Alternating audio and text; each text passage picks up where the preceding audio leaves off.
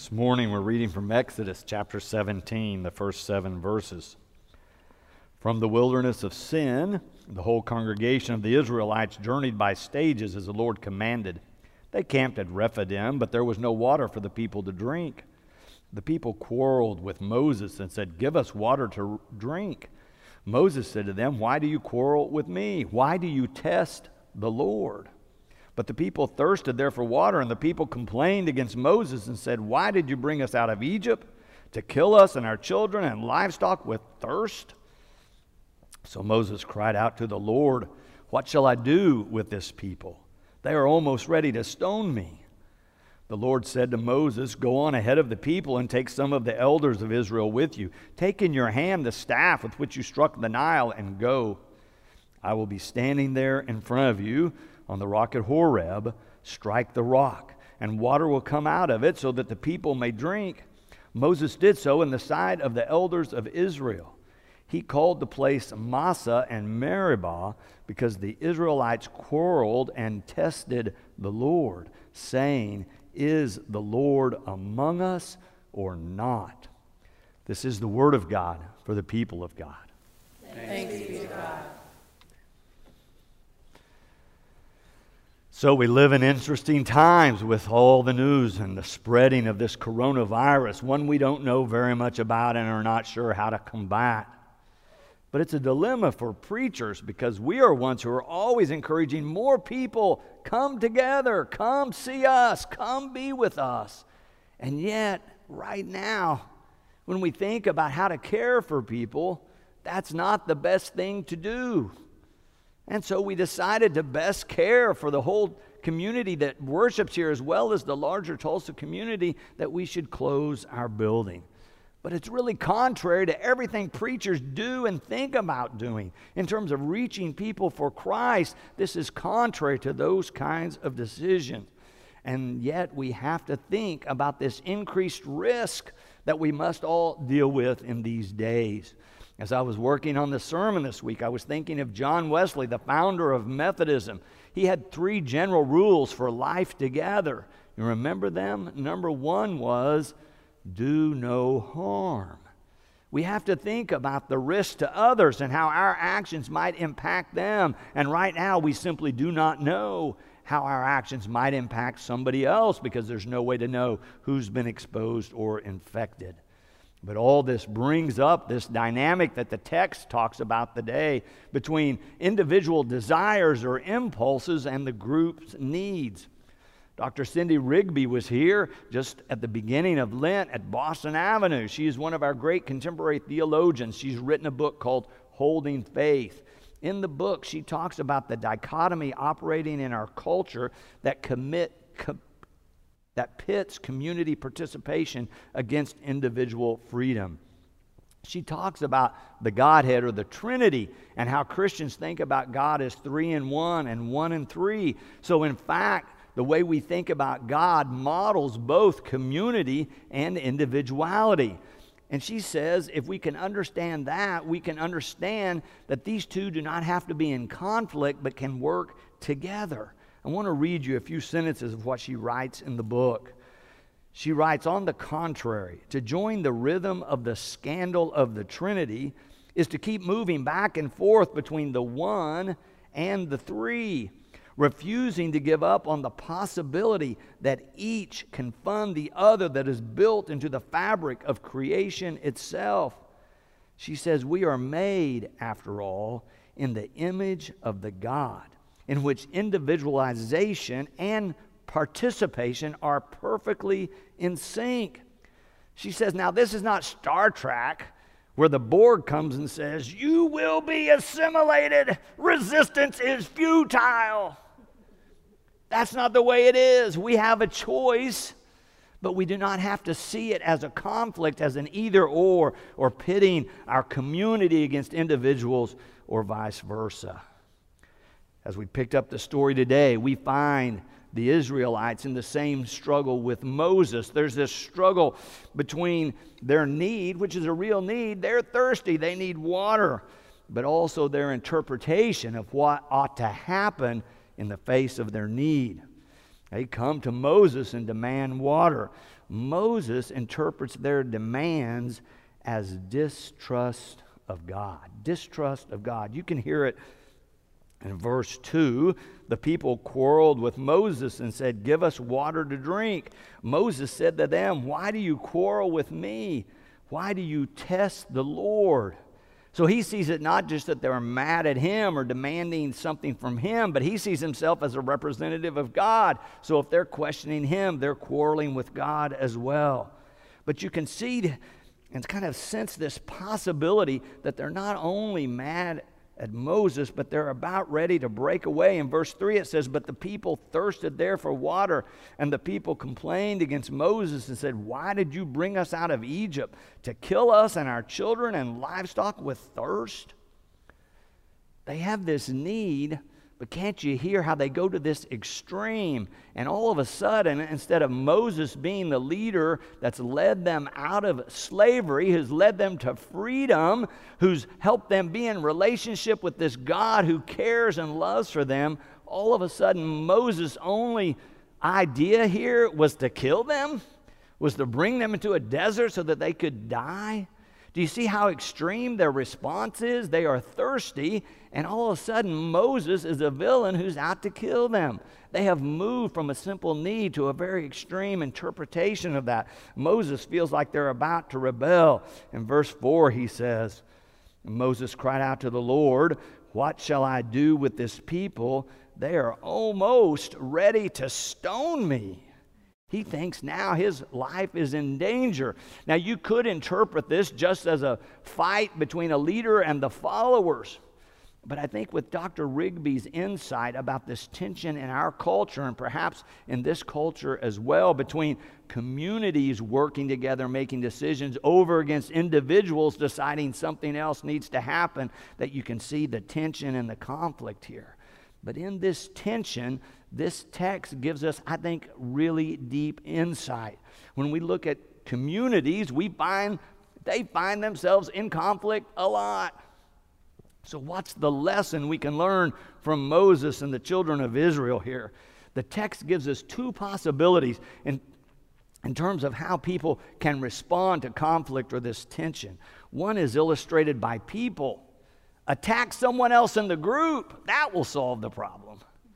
The other one is illustrated by Moses. Rather than attacking back or degrading the people, Moses turns to God. Moses goes to prayer. Even though he's crying out and he has some fear, it sounds like, he turns to God. This really is a good lesson for all of us. When our impulse is to attack someone else, a better response is to turn to God first.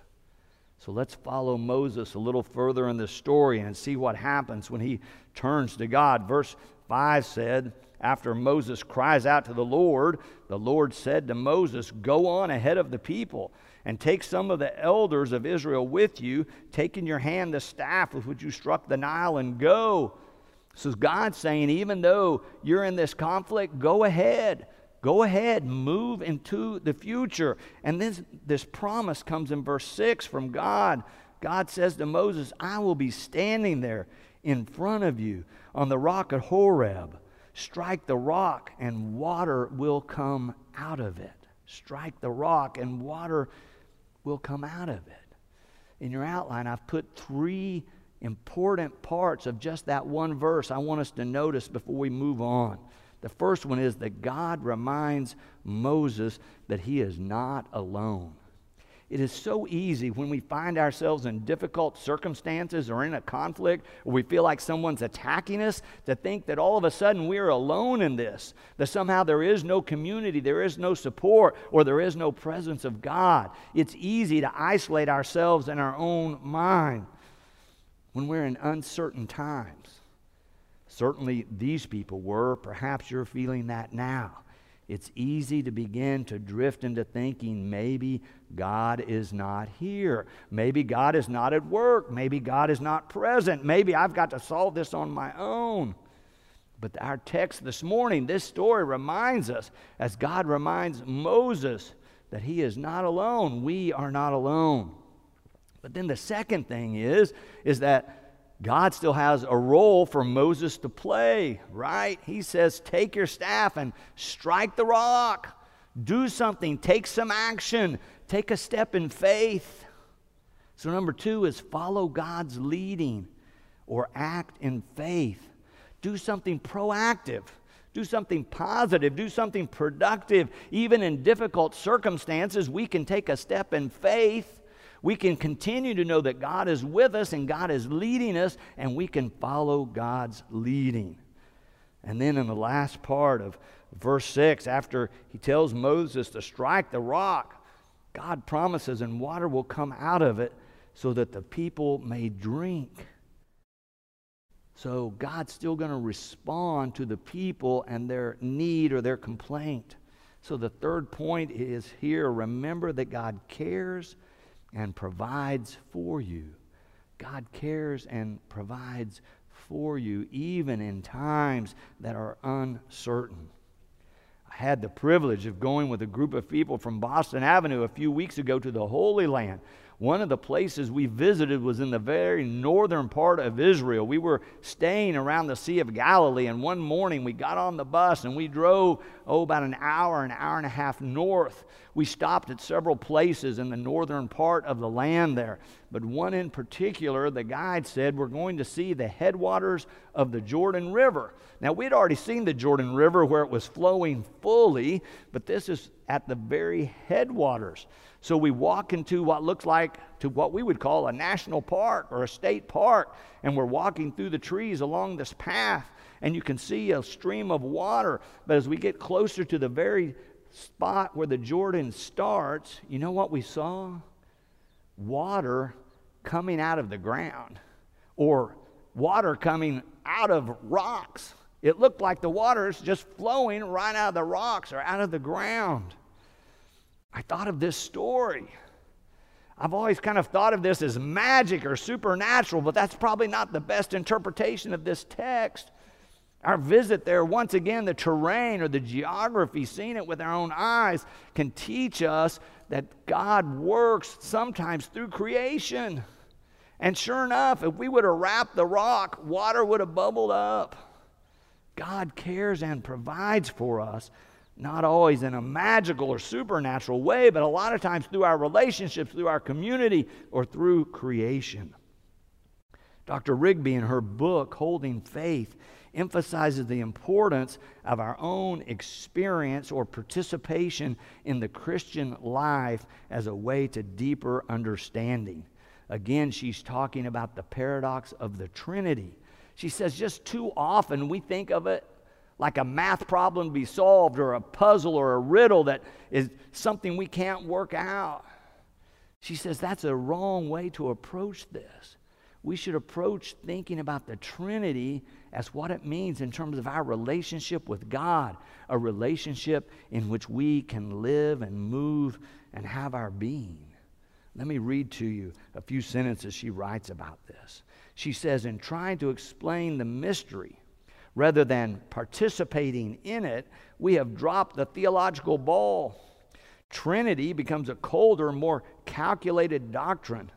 Unable to figure out the mathematics of it, we might throw up our hands and cry, I don't know, it's just a mystery. She says, when we do this, we have actually betrayed mystery for mystification. Then she says, the mystery is not the solution to the puzzle of how one and three can be made equal. The mystery we are invited into is rather that God is at once both equally one and three. What might look like a puzzle or a riddle is actually itself an answer, a statement of who God is. It requires attention that in turn requ- requires we create time and space for reflection and contemplation. And that brings us back to the season of Lent. It's a season that invites us to be introspective, to go deeper in terms of contemplation and reflection about our lives and our relationship with God. Our text reminds us today that we're not alone, that God is alive and at work, and we can follow God's lead. We have a role to play. We believe it also reminds us that God cares and provides for us. But did you notice in the text, it never describes water coming out of the rock? We have the promise, we have the instruction, but it never describes it. Read the text, it's not there.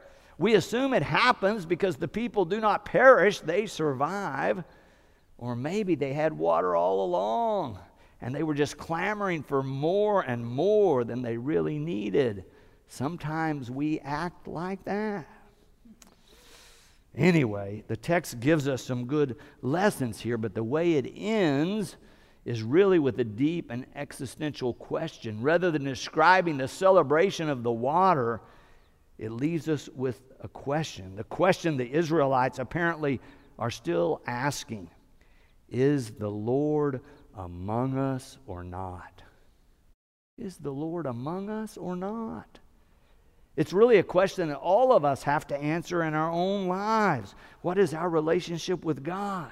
How are we going to relate to God? Those are questions that we're asked to contemplate during the season of Lent. What is my life like in relationship with God or not in relationship with God? What role do I play in nurturing that relationship? It's all part of growing in faith to spend some time thinking deeply about these different kinds of things. John Wesley, founder of Methodism, was great at reminding us that recognizing that God is alive and that God loves us is only the beginning of the journey. That God has so much more in store for us after we recognize that God loves us. But so often we think that's it, or we think we've already jumped to the end. And in doing so, we miss so much of the Christian life, part of which the effort that God calls on us to exert in terms of growing our faith and growing in relationship. Sometimes we're called on to struggle, to suffer, to pull together in desperate circumstances. But when we jump to the end or think that we have done all there is to do by having a moment of saying, Oh, Jesus, come into my life, there's so much more to the Christian life than just that experience. Wesley reminds us that's just the beginning. But maybe we're like the Israelites and sometimes we forget the journey and we just demand what we want and we say we want it and we want it now. And if you're not going to go our way, well, maybe we'll stone you. It's not the best impulse. It's not the best of humanity. It's not the best of Christian faith when we react that way. To close, let me talk about the experiment that you may remember. This was one of those they did with children. You might remember it. They set it up where they brought a child one at a time, children into a room, put them in a chair with a table in front of them. On the table was a marshmallow. They said, We don't want you to eat the marshmallow. If you can wait a few minutes, we'll let you eat two. And then the adult left the room and they watched the children to see what would happen. Well, they're trying to be obedient. The experimenter said they tried all kinds of things. Some kids got up and danced and twirled around. Some began to sing. Some began to tell themselves a story there in the room. They said one kid just leaned down and began to lick the table like maybe he could taste the marshmallow. But then, of course, some kids reached out as soon as the adult left and grabbed the marshmallow and gobbled it up. But that wasn't the whole test. They followed these children for decades. And you know what they found? Was that those who were able to, in whatever means, wait until the adult came back for the two marshmallows also showed more perseverance later in life. They showed greater ability to adapt to changing circumstances and more perseverance in difficult circumstances. The children who reached out and grabbed the marshmallow as a child they found were more impulsive throughout their lives. They got in more trouble. They got angry more often and more quickly and got frustrated with life in general in, in all kinds of ways. There's a very valuable lesson here about learning to wait. Learning to wait. It is a lesson that Lent tries to teach us. Lent invites us to exercise this valuable skill as we watch for God to meet us and lead us and care for us. May we in these days be those who wait for God, who look to God, believing that God will lead us in a life affirming direction and that God can and will care for us and provide for us in all circumstances. Thanks be to God. Amen.